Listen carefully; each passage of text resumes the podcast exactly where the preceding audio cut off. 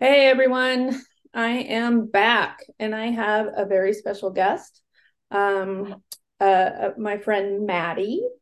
And Mattie is drinking coffee, and I have, I don't know if anyone knows, I have a new little fur baby um, who is actually my support animal. Um, so, you know, we're going to just try this. Uh, I have a buddy in his little swaddle on my chest, and you know, hopefully it'll be a, a smooth sailing. So, um, Mattie, you want to go ahead and introduce yourself and you know start to just tell your story, and if I have any questions or if I think there's anything that someone would need clarification on or to help bridge you know, I will certainly ask um, questions. Sure, absolutely.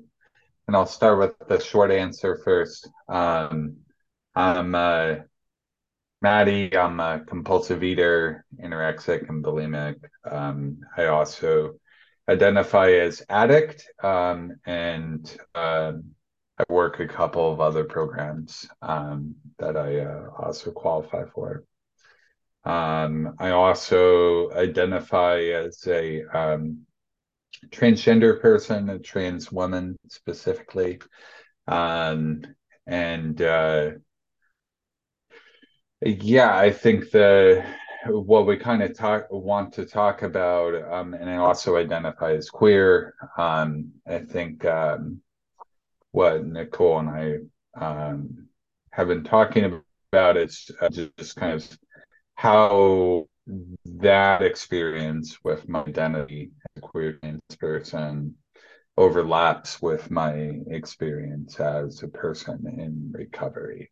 Um, that what you're thinking too, Nicole? Yeah, definitely. So before we started recording, um, you know, Mattie and I are very much about being of service, particularly to the newcomer.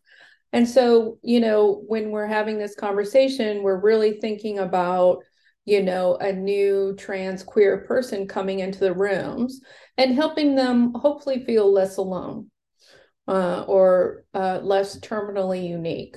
So, you know, and that's one of the things that I love about Mattie is Mattie is equally invested to being of service as I am. So, yeah. So, would whatever, you, however you want to start, Matt. Uh, you know, I think just to carry that thought a little bit, um, and thanks for your compliment. It's definitely important to uh, be in the center of the herd in recovery, and I uh, learned that um, is an important part of my journey. Um, you know, with sort of the queer trans experience, um, uh, that was a big concern. Um, I knew for about um, yeah, 10 years. Um, the first time I entered the rooms of recovery, 12 step rooms, um, was um, early 2019, right at the first of the year. Um, the first time I considered entering the rooms um, was like mid 2008. Um, so the biggest thing that kept me out of the rooms during that time um, was this fear that I would not be accepted because of my uh, most of that time my uh, queer identity, but you know later as I went through gender identity transition, also queer trans person. Um, and I'm grateful that I started recovery in Portland because um, it, uh, often feels more um, accepting of queer people. Um, people identify as queer or trans, but um, my experience is that that fear was not really warranted. Um, I've always been welcomed. Um, in uh, the rooms of 12 step recovery. Um, even if I'm joining a Zoom meeting in a place that um, I may not visit because I might not feel safe there. so, um, yeah, I don't know if that kind of helps sort of set the context. If there's anybody listening who has that fear of if they'll be accepted, I've been there. I really had that fear. So what was it like when you did come in? Um, really kind of the opposite. Um, you know, there's this thing that we say in the rooms of recovery, we'll love you until we love yourself. And we'll accept you with open arms. These are things that we say. Um, you know, and for me, when I entered the rooms, I had been um, out as myself in terms of gender identity um, for about uh, two years. Um, it was almost two years to the date um, of uh, presenting as myself and taking hormones and everything. Um, and uh, it was probably about, uh, I don't know, um, close to 20 years um, after I uh, came out as some version of queer. I went through um, very uh, many different labels, but I came out for the first time in high school. And uh, the rooms of 12 step recovery were the only time in my entire life of that experience of being out of the closet um, that I felt like people really saw the real me and people accepted me. Um, I'm sorry, that is Alexa in the background.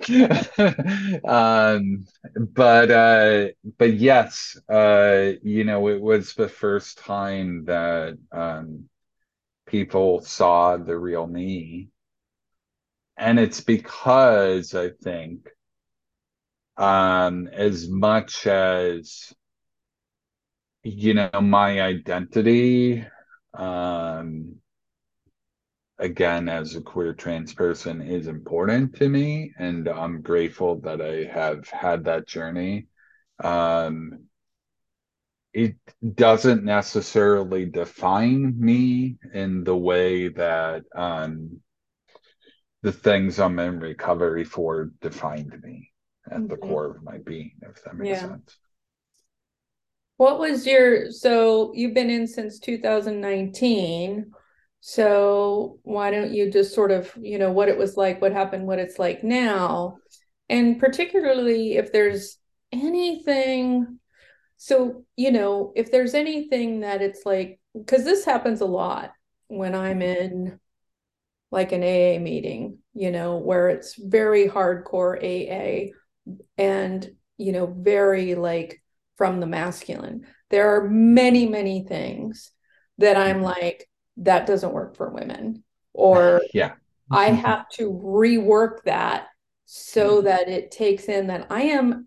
So this is where it's like, and this again, Mattie and I were talking before the podcast, like there is this sort of one size fits all aspect of 12th step, mm-hmm. which is that the 12 steps will work for you. You are not mm-hmm. terminally unique.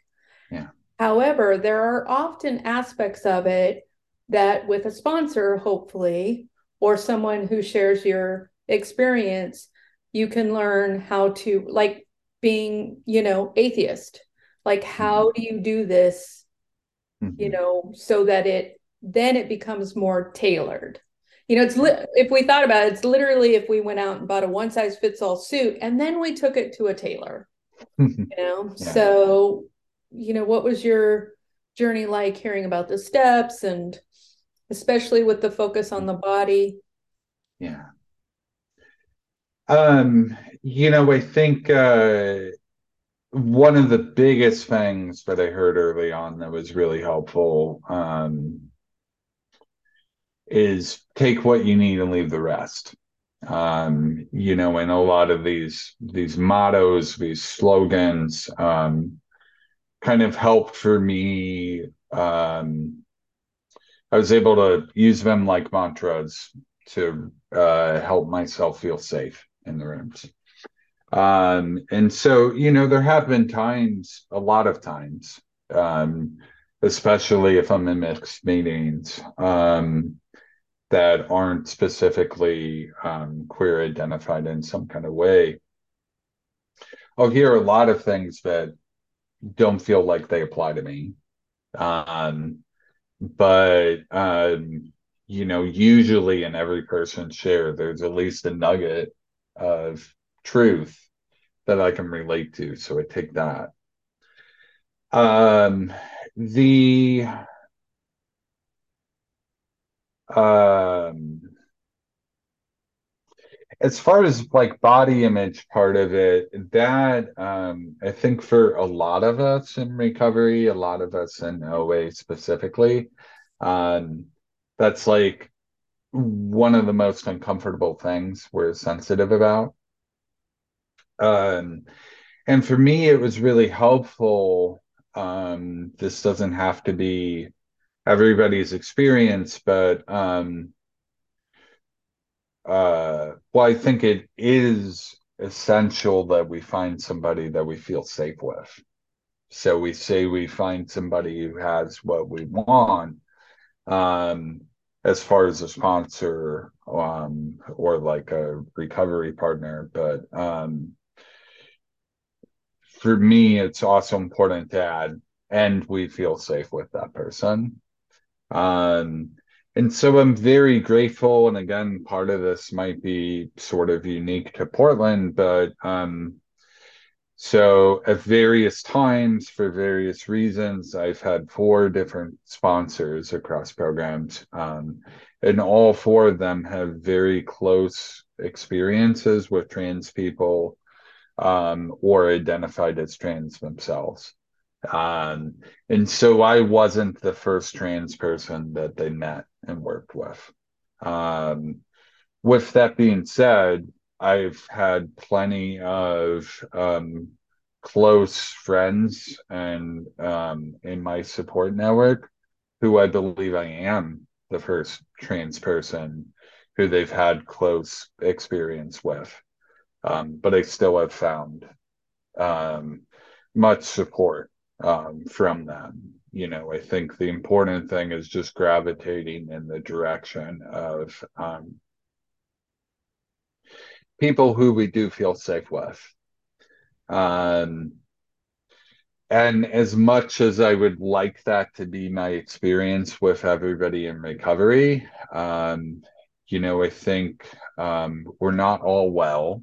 Um, and yes. we will encounter some people that we don't feel safe with, safe with but to me that's another version of i take what i need and I leave the rest yes. right? Like you know not everybody is meant for me. Yeah. They still deserve to be in recovery. Yeah. Um, but uh, i may not ever feel safe with them. Absolutely. Was oa your first 12-step program it wasn't. Um, I first entered the rooms um, through AA, Alcoholics okay. Anonymous. Um, and you know, I think because the the most obvious wreckage I created in my life um, seemed to be an extension of that. But what's interesting, the last most of the last year, um, yeah, so it came out as trans in 2017. Um, the year before that was when I really stopped using substances. Um, and, uh, you know, there were like a couple of occasions in there. But those final few years before I entered recovery, um, it was really like, you know, my uh, we talk about like insanity, obsession of the mind. It was much more around food um, than than anything else. and I felt weird coming into the rooms then because it was like, well, you know, uh, I'm dry from substances. I'm not even sure why I'm here right now.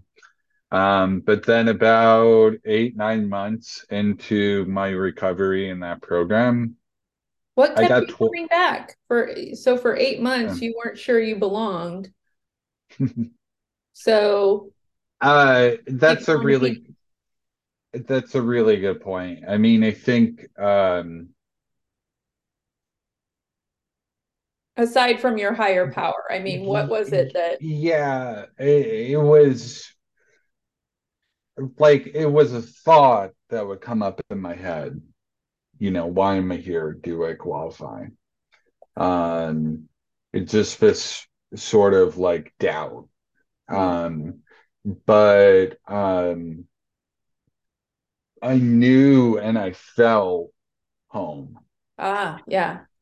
Every meeting I went to, I felt the more the most accepted and the most myself I had ever felt in my entire life. Wow. Yeah.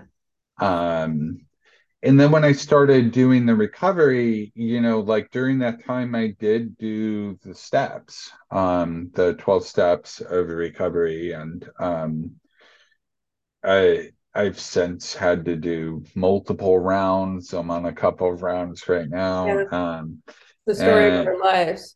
Right um, uh, rinse and repeat. Yeah, exactly. rinse and repeat. So at eight months, you're just still only going to AA. Only going to AA. Um, I had um, mostly completed this. Uh, I think I, yeah, I was on my 12th step. Um, but uh, what happened was I got 12 stepped. Um, and we say that when we mean like somebody, um, uh, you know, um, helps us realize that we qualify for recovery, right? Um, yeah in a different in a, program. in a different program, yeah. And so I got if you're in step. 12 step, getting 12 steps mean, hey, you qualify for this one over. If you're not it, in 12 step, it's like, hey, there's a whole 12 step program for you. exactly. Um, so I was at an AA meeting. It was after the AA meeting. I got 12 stepped into OA. Oh wow. Okay. Um, and all I had to hear and so you know restricting is a big part of my story um, and it was on the night that um, uh, you know it was sort of late and i had been restricting all day. Um, and so i probably did look like a mess but nobody would have said anything except uh, this friend who um, uh, at one point did um, sponsor me for a little while after this, but um, you know, she um, was in both AA. We had just gone to a meeting together, and she was in OA. Mm-hmm. Um, and uh, a close friend of mine, she um, we uh, share a sponsor, um, and uh, all she really said was I see you. Oh wow. she she said more than that, but that was the part where I was like, oh shit. Right. um, sorry, I don't know if I can curse yeah. on me. yeah, you can fucking swear. I, I swear all the time. okay. Uh, but uh but yeah, it just like really shook me to my core. Um in honestly a bigger way than the moment that it led me into AA. Yeah. Um, because I guess I, I knew that, right? But I wasn't willing to admit that I had any problems around food. Right. Yeah. yeah. Also, uh, having gone to open AA meetings, I know how many people, uh, well, I don't know. I know there are a lot mm-hmm. of people with eating disorders who are hiding in AA. And you know what? I I do not judge them. Mhm. Like I've talked to some, you know, I think in the early recovery, I would have judged them. Like, oh, you're just cross addicting. And now that I'm older and I recognize how much emotional work you have to do in recovery and how traumatizing it can be Mhm. to wake up for some of us, that if being sober Mhm. is the end all for you in terms of alcohol and drugs, congratulations. Yeah. Like that is wonderful, you know. And if you still need the food to be able to show up to life every day, you know, that's great. It doesn't work for everyone because some people bottom out in the food Mhm. and then it fucks with their sobriety, Right. you know. So, Yeah, you know, and I think the phrase that comes to mind, and this is another sort of um, thing that we often say, and might sound cliche, but we talk about the game of whack-a-mole, right? That like I do recovery in another area, um, and I find other things, um, and that's why you know um, I've since added three and a, soon to add a fourth program on top of those. Yeah. right.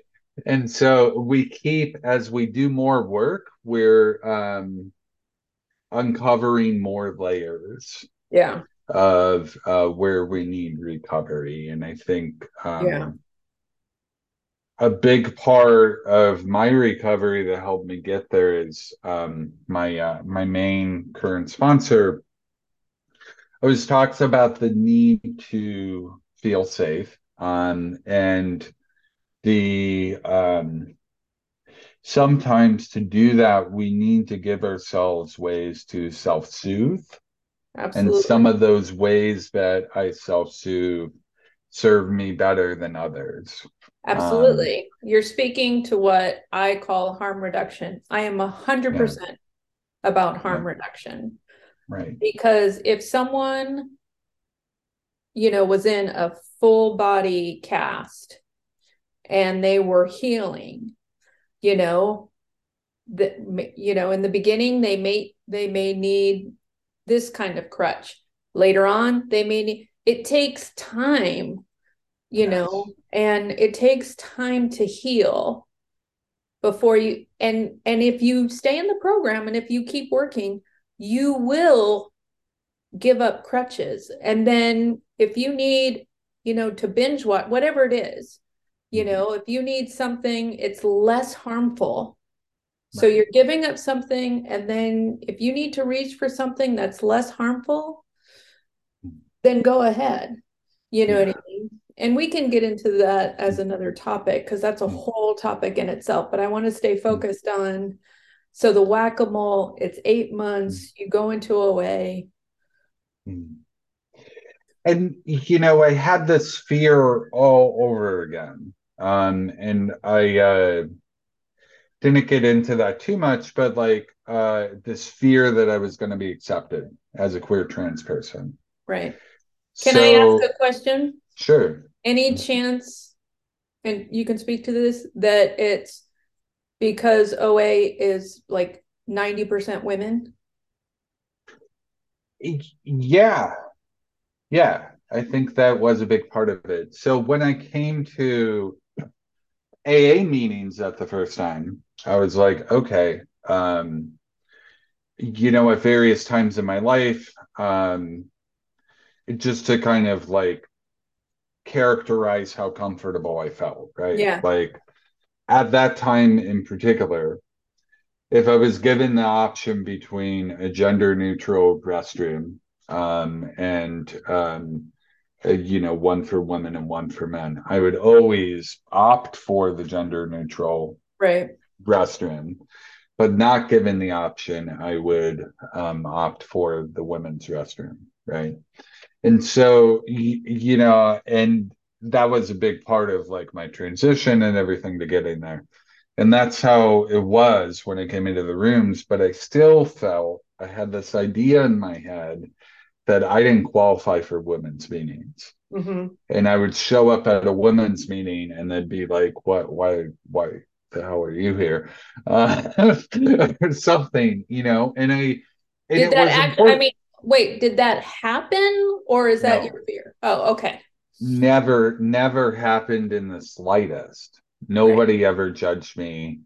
Um, they rarely, it rarely ever came up that I was trans. Right. Um, that's why I say it was like the most accepting experience I ever had.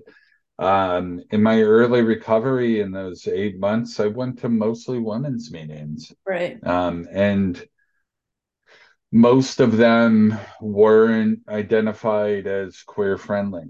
Um, it just kind of so happened, and I eventually it just became normal. Right. And I was like, uh, yeah, I belong here and I didn't question it, and nobody questioned it.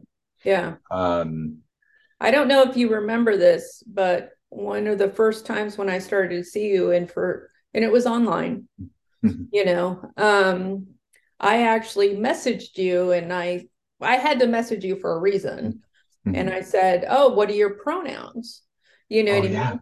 And you said something to the effect of because I've never forgotten this, that they were they, them, and you were now really trying to embrace the she, her.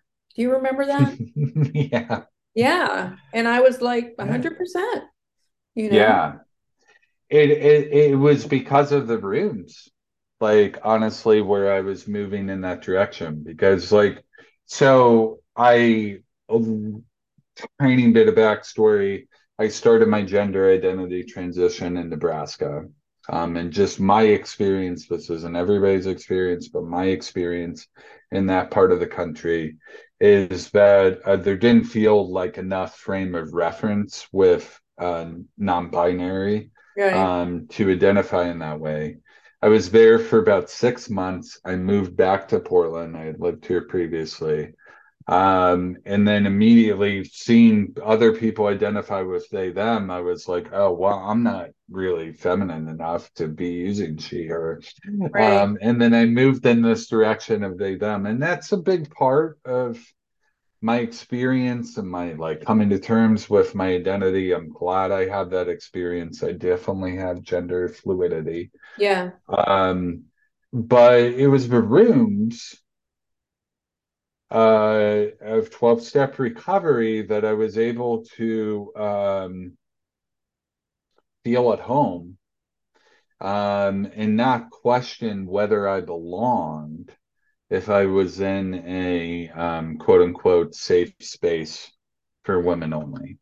Mm-hmm. Um, and, you know, I think that um, if I did identify as they, them, and not she, her, or they, them. I might not feel that way. Um, but, uh, you know, I think the important thing for anybody listening, regardless of um, how you may identify, is just that it is a welcoming place. Um, uh, based on the capacity that we have available. And it's really, in my experience, the most welcoming place in the rooms of recovery. I think one of the reasons for that, and I just had this thought where, you know, first of all, 12 step is the last house on the block, right?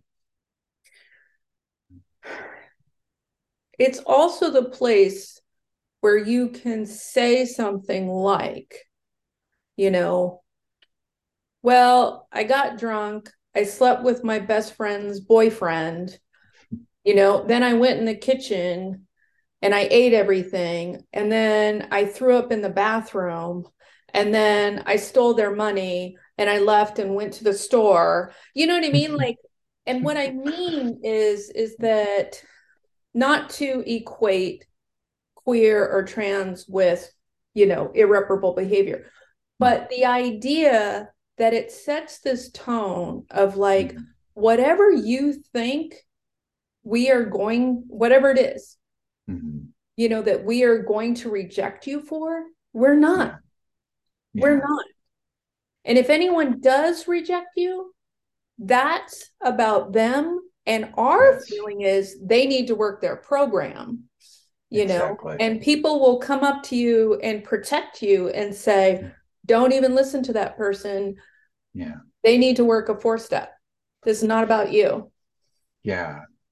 And you know the other piece of that that uh, is helpful for me as a trans person um, something that i think anybody in the rooms of recovery can relate with even if they've never even heard of trans people or have any uh, capacity capacity to relate, they can relate to the feeling of feeling uncomfortable in our own skin. Exactly. Um, and you know that's not all trans identity is for me, but it's a huge part of it. Yeah. It's that I always felt uncomfortable in my own skin and some of the ways that manifested was gender dysphoria and a big portion of it was because you know um, i was a person who needed recovery so let's dilate on that a little bit so now your your re, your recovery is moving into oa yeah where you know the focus is actually your body as right. opposed to CA, CMA, AA. It's really about like sobriety. It's not about how you feel mm-hmm. In a body. It yeah. it could be about how you feel. Right. But it's not about body image dysmorphia, you know what I mean? Like anything like that. So what was that like coming in, into OA? that was the thing is uh, you know all over again i had all these feelings that i had worked through and let go of when i entered aa of will i be accepted will i be allowed in women's meetings um you know will i um will people think i'm a safe person um, and it was because of that sort of thing of like, oh, well, now we're actually getting into body image. And all these people in this room, they can relate to me until I start talking about my experience through gender identity transition, which um, feels very personal. Um, but you know, my experience was that was another um, fear not grounded in reality because it was the same thing, right? Like, you know, somebody who I met in the rooms didn't have to be trans or know any trans people to know what it was like to um, just have all these um, just uh, unkind feelings towards their own bodies. Or complicated feelings towards their own body. Yes. Yeah complicated. That's good unkind no ab- well one unkind absolutely you know what i mm-hmm. mean to have this feeling of wanting to reject your body yeah. yet at the same time when i said complicated i meant like sometimes it's not just one feeling you know what I mean? It could be a lot of complicated feelings. For yeah. example, growing up, um, on the one hand, I hated my body, mm-hmm. and not in terms of like just that it didn't look like um, supermodels, mm-hmm. but that I thought I would. I was constantly told growing up that everything that I did well was like a guy and every and so I was like, you know, a tomboy and everything like that. Oh, that's more like a guy. And what people didn't know they were saying to me was, "You're failing as a woman." Yeah. So I remember thinking it was a cruel joke, and that I sh- my life would be so much easier if I was just in a male body. Now, my hmm. experience of that is that I actually didn't want to be in a male body. Mm-hmm. I just thought that like I'd be more successful in life. Right. You know, and yet at the same time, I was a hardcore feminist fighting for my right. You know what I mean? So that's mm-hmm. what I mean around like, so on the one hand, sort of mm-hmm. Wanting to reject my body because A, it doesn't look like the ideal, and B, apparently I'm not doing it right. Right. but then C, no, I'm a woman. I want, you know what I mean? Like I have a right to be here. So, you know. Yeah, absolutely. And that, um, thank you for bringing that up, Nicole. Um, and I think that that's a good frame of reference that everything that Nicole just said, in my experience, most people in the one in in the rooms, particularly people who have or currently identify um, in feminine ways um, or have in the past, um, you know, we can really relate with a lot of complicated feelings around gender. Yeah. And all the stuff that like I thought, well, I can't I can't talk about this. I can't talk about gendered and what it feels like to be gendered incorrectly um, you know, and all these things, or what it feels like to look at my body and feel like um, it doesn't belong to me. Um, but you know, the more that we have vulnerable conversations in recovery, um, uh, I realized that that was another way that I was convincing myself I was terminally unique. Right. really these people in the room saw the real me. Yeah. Um, more than a lot of um, honestly queer and trans people who are not in recovery who right. I know. Like, you know, I feel safe with them in other ways. Right. Um, but I can't necessarily talk to them right. about my feelings about body image. So I want to dilate here for a second because we're really on a nice hot topic, which is again, we talked about that one size fits all, right? Yeah.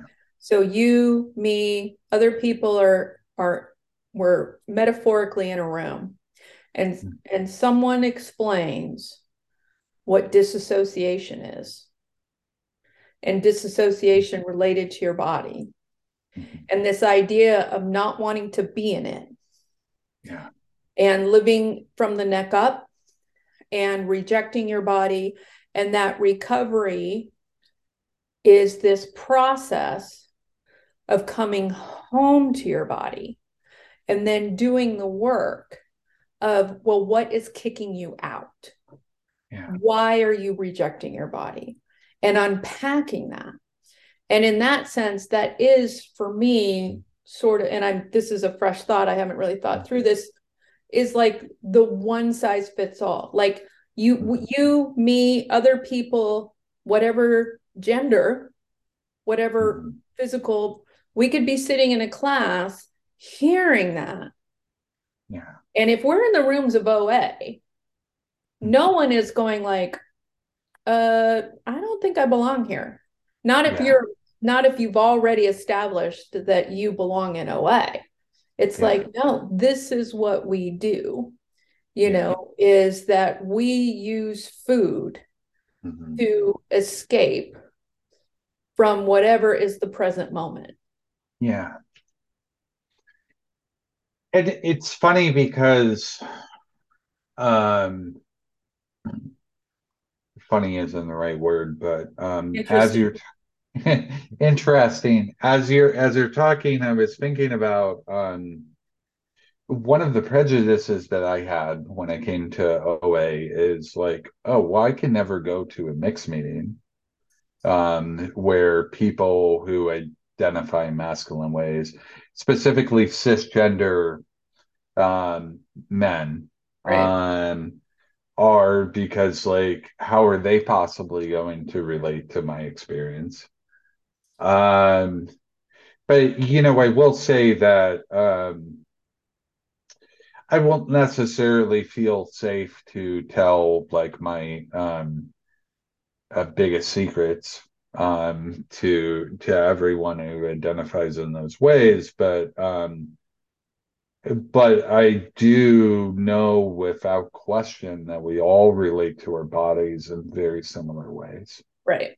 Um, and you know and i feel comfortable in a room regardless of the gender expression of the people in those rooms as long as it is uh, a 12 step recovery room yeah i feel comfortable and safe talking about my struggles with body image and you know i don't um go into specifics about gender identity transition but like you know those the specifics I leave out are ones that are not relevant to my recovery. Right. Um, but as far as my body image and how it relates to my experience that qualifies me for a seat in OA, yeah. Um, I know that there really isn't anything that I'm not allowed to say.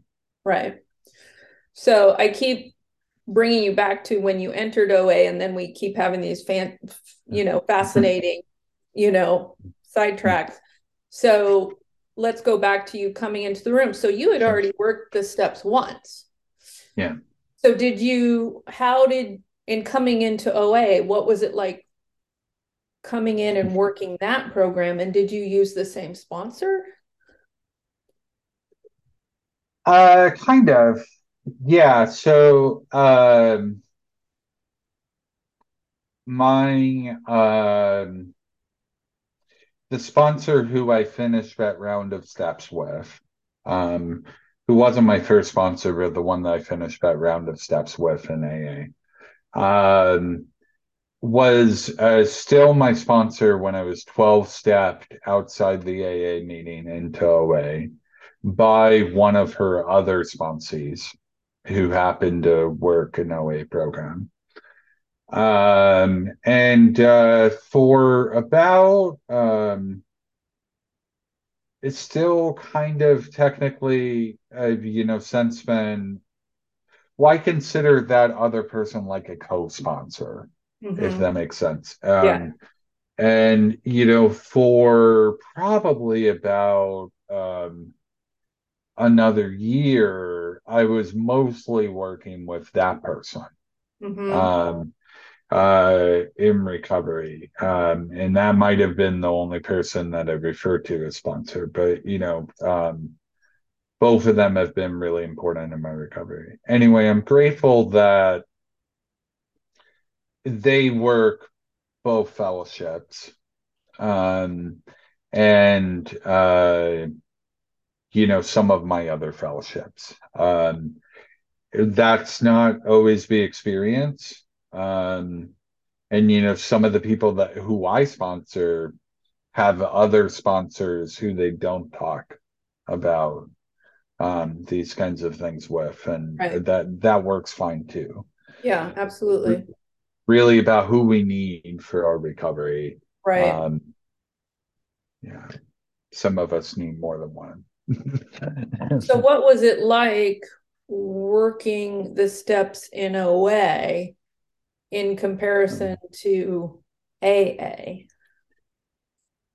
I am really grateful that um, my OA home group quickly became this meeting that um, um, really no longer exists um, and that uh, um, just kind of dissipated during the pandemic, like some meetings have but that meeting is a format and I, I, like this. I'd like to see other meetings do this a format where we would sometimes turn to oa literature and sometimes like as sort of on a rotating basis we would read the aa literature. Mm-hmm. um uh you know and it, it um I think that's helpful for people who are in both programs of recovery Mm-hmm. But it's also helpful, I've noticed, um, and again, this isn't really my experience, but I've noticed other people who maybe only qualify for OA. Yeah. Um, appreciate the language in AA. And I yeah. think one of the things I love the literature of OA, but one of the things that's kind of missed sometimes is the urgency and the desperation. Yeah. Um, uh, the severity yeah of, of our condition yeah um, and so for me, it was helpful. I already had frame of reference with that, and so I was constantly kind of um, yeah comparing. And I I did do the um, the twelve steps in OA through the OA workbook. Yeah, um, which was really helpful. But I was also able to compare it like um, sometimes it would help me understand the steps to compare it to how it was discussed in the AA literature. But yeah, that's just my experience. Yeah, it's funny. I um, uh, my I've had several sponsors been through the steps several times. People are sick of hearing this, but um, too bad. Uh, you know, the the sponsor who saved my life, quote unquote, is the one that I got in AA mm-hmm. because of exactly what you're talking about. Um, where it's like, I'm dying. Yeah. And this was sugar addiction. And this was mm-hmm. back when people weren't really, you know, if mm-hmm. anything, there was more of an attitude of like, you can eat anything you want if you do it right. Yeah. And so it's like, no, I'm going to die. And so going to um, an AA sponsor who was really hardcore. Yeah. And now I've kind of taken the, you know, AA boot camp and the OA sort of book club style, and I've sort of meld them together because you know, people disagree and you're allowed to have your opinions and you can make your own podcast. But, you know, I'm like, it is a very big difference right. to have a substance that you just say no to. Right. Versus having a relationship to a substance. So, in a way, I always think of the yin and the yang. You know what I mean? Like, 12 yeah. AA is very good at structure. Very good. Mm-hmm. And it gives you the framework. Mm-hmm. But, you know, OA is very nuanced and it is right. so much about feeling and your body and somatic, you know, and finding yeah. that place. If you think of a mom and a dad, I know I'm genderizing this, but it's like the sense of like, mm-hmm there is, you know, that sort of disciplinarian, like, mm-hmm. and I am that way in a sense of like, mm-hmm. there's a structure to your recovery program, and here are the things you need to do. And then also, like, being very, you know, heartfelt and connective yeah. around how you feel in your body. Right. And, you know, I would describe at least part of that as OA in my experience. Um, and this is historically, and all 12 step is moving this direction, but OA is more trauma informed. Yes. It's more up to date, it's more um, open to discussing our feelings. Yes. Something I hear in the rooms of AA often, um, which can sometimes help me in my OA program, but um, sometimes is not helpful, is this phrase feelings are not facts. Right. Um, and we only focus on the facts. I think it's sometimes helpful for me to realize, like, um, when I'm in catastrophic thinking, yeah. um, that the the feelings I'm bringing up in my head are not certain. Yeah. Um, also, I heard in AA um, the like, I don't care how you feel. I care what you right. do. That's and an that, actual AA, you right. know. And that is something that doesn't work for my program and my experience. And I'm fortunate that I have found sponsors who um, it doesn't work for them either. Yeah. Um, you know, and it, it, it, but again, it's take what you need and leave the rest. Exactly. So like, you know, um, what's my experience may not be the same. Um, but I do know that there are certain things that I really like about um, both bodies of literature. Mm, oh, absolutely. Um, me too. And bringing that together really helps me um, understand. There's also a book called The Women's Way Through the 12 Steps. Yeah. Which yeah.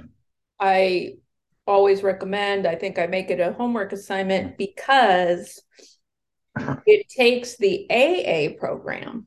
Yeah. And she really makes, I think it's Stephan, Stephanie Covington or something.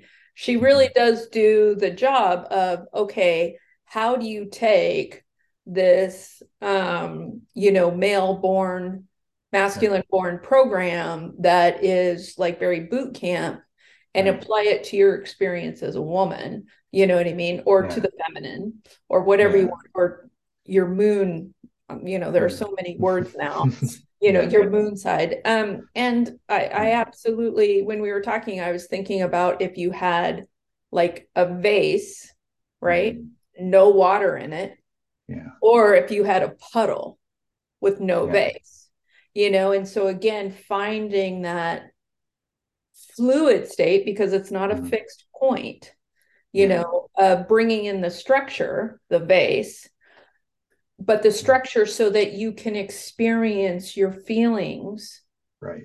and not have your feelings drive your addiction. Right. And you know i think uh as, as you mentioned the women's way through the 12 step um which um you know um, it, often don't mention in meetings because it's not like OA approved literature, but for a lot of us, those other versions of the steps are really much easier to relate to. Absolutely. Um, and for me, um, the latest version that I'm doing the steps is called the gentle path through the 12 steps. Yeah, I've heard that was a really good way to do it too. Yeah, and the gentle path for me is um it's like the women's way, except it's um it's more sort of like gender neutral. I was about to say both... it's pretty non-gendered. I have a copy, I right. think. I've just never read yeah, it. Or maybe non-gendered. Yeah, it's non-gendered. It's non-gendered. It's written by um, a specialist Patrick Carnes, a specialist in um, sex addiction, addiction yeah. actually. Um, so it it's very trauma informed. Yes, again, um, the trauma informed. Right. And for me, when I read AA literature in particular, sometimes OA literature, but mostly this is true of AA literature, I have to translate it yeah in a way that i feel safe with a way that um i can relate to a way that is more trauma informed and more inclusive in right. my from my perspective right yeah so where are you now um so you know having done the steps in aa coming into mm-hmm. oa your fears not manifesting mm-hmm. you know working the oa workbook where do you how would you describe your your recovery so far yeah. i mean it's a there's no yeah. end to recovery there's no end to this yeah yeah but you know where do you feel that you have experienced recovery mm-hmm. since coming into oa it's a really good point. Um, so as we're recording this, it's early December 2022. Um, and uh, soon, in a little less than a month, I will um, reach what I consider two and a half years of imperfect abstinence. Yay! Thank you. Um, but that's also um, like a little over three years um, almost three and a half years of in OA. Wow. Okay. uh, yeah. Uh, and it took me some time where, you know, so I identify as compulsive eater, anorexic, and bulimic.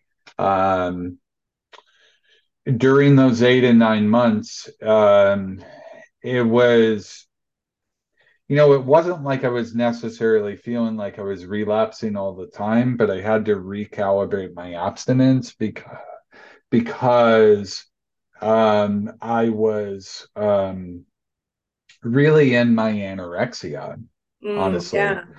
I was so I was working two programs. Um, I uh, this was pre-pandemic. Um, so I was um, traveling a lot. I don't drive, so I was doing a lot of public transit. Um, and it was kind of like, and I was working full time. Um, and I was going to more than one 12 step meeting a day.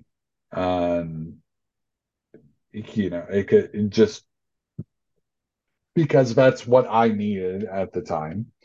Um, and I had, I was not giving myself time for meals, mm. but it was also just that like I wasn't taking care of myself. I remembered one of my sponsors at the time was like, you know, can't you just like take a snack with you or whatever?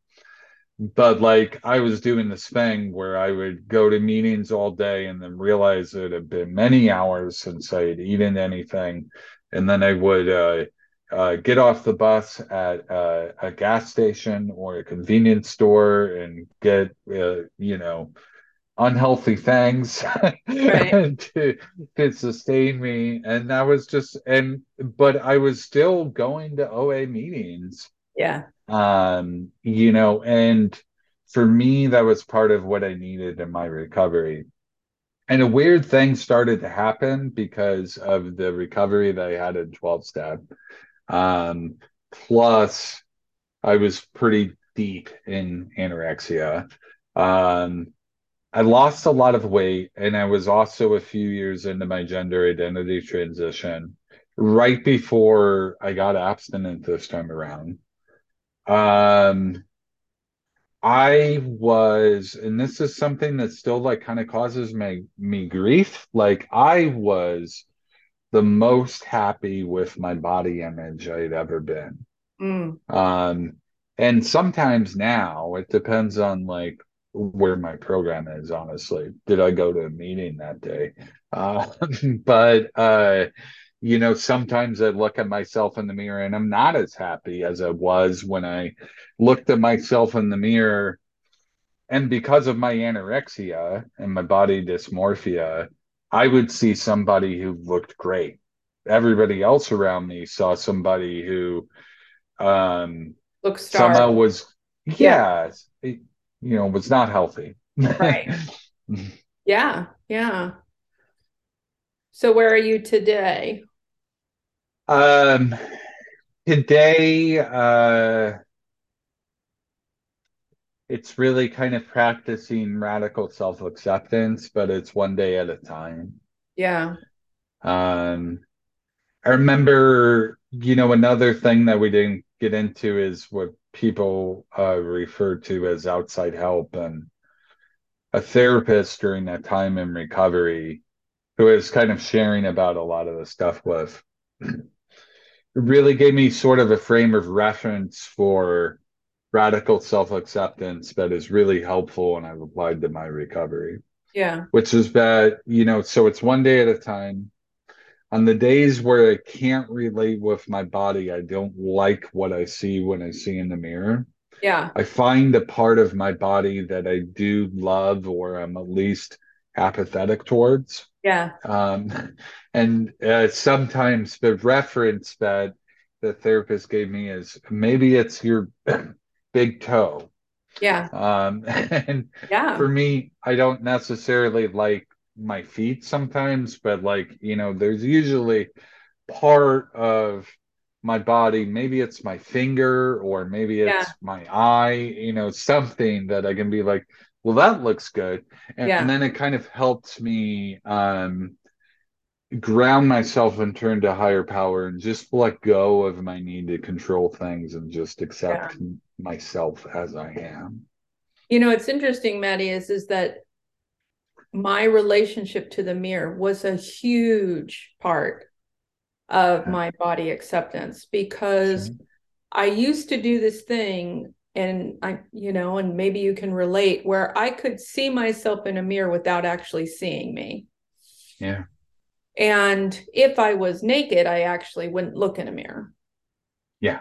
So I, at some point, when I realized, you know, and it took me, you know, about I don't know, almost seven years um, to realize that I had body image dysmorphia and what it was.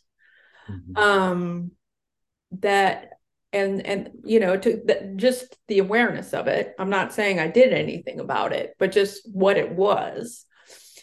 And then, um, you know, at some point in my recovery, I had I caught myself not looking at myself in the mirror. And, you know, I was like sponsoring people, I'm like doing service. And I, I, I just kind of called myself out on it, but not in a mean way. Yeah. You know, I'm just like, you know, I think also I was doing a lot of inner child work. And so it was like, how would you, it was an instance and you know explaining an instance takes longer than the instance itself. Mm-hmm. but because i was doing a lot of inner child work i had in my mind that i was the parent and there was an inner child in me. And then also different aspects of me at different ages. And so basically when i caught myself actually doing it you know not looking in the mirror I had the idea of how would you feel if your mother looked at you and then looked away. And so because again the mirror is my relationship to myself. Yeah. And I and it was horrible. I had to practice looking at myself in the mirror and it was excruciating. Yeah. And so even if it was just for like 2 seconds. You know i had to practice. And then catching myself naked in the mirror i had to do the same thing because i was so used to rejecting my body because it wasn't perfect you know? So there was nothing there i wanted to having to do exactly what you're talking about. First of all not turning away from it but then looking at it and just picking one thing that I could hmm. look at with, you know, love. Yeah. And now it's been a long, long time. And I have to say, I have a fuck ton of recovery behind that now. Yeah. But I mean, it took like 15 years, 10 to 15 years of sl- of all the work, you know, like you said, the outside help, the trauma work, the like inner child work, that I feel that now I can um, completely look at myself naked in the mirror, you know, without any sort of self loathing. Now, I struggle with the aging, mm-hmm. you know, but yeah. that's about aging. you know what I mean? That's yeah. so it's kind of interesting how it's it's a little different. Um, but again, and I I want to say that what helped me with that whole process was certainly recognizing that I had that as I had internalized my mother's view of my body. Right. She had her own, you know, uh, it was passed on. So I didn't want to do that. Mm-hmm. But how the rooms normalized that. Right. And I, I think that part of it is, um, and this is uh, maybe a topic for another podcast. I think you've done podcasts on this topic, but um, you know, sometimes when we're reparenting ourselves, it's really kind of for the first time. Um, yeah. and that was my case. Like, you know, um, I and I love that concept of like we show up in the way a loving parent does. Yeah. Um, but for me, like, you know, that wasn't necessarily my experience but um you know it's still it's that same kind of compassion that like honestly i think we all deserve from yeah. ourselves and the others around us yeah yeah well this has been wonderful I hope we um do another one, you know, Yeah.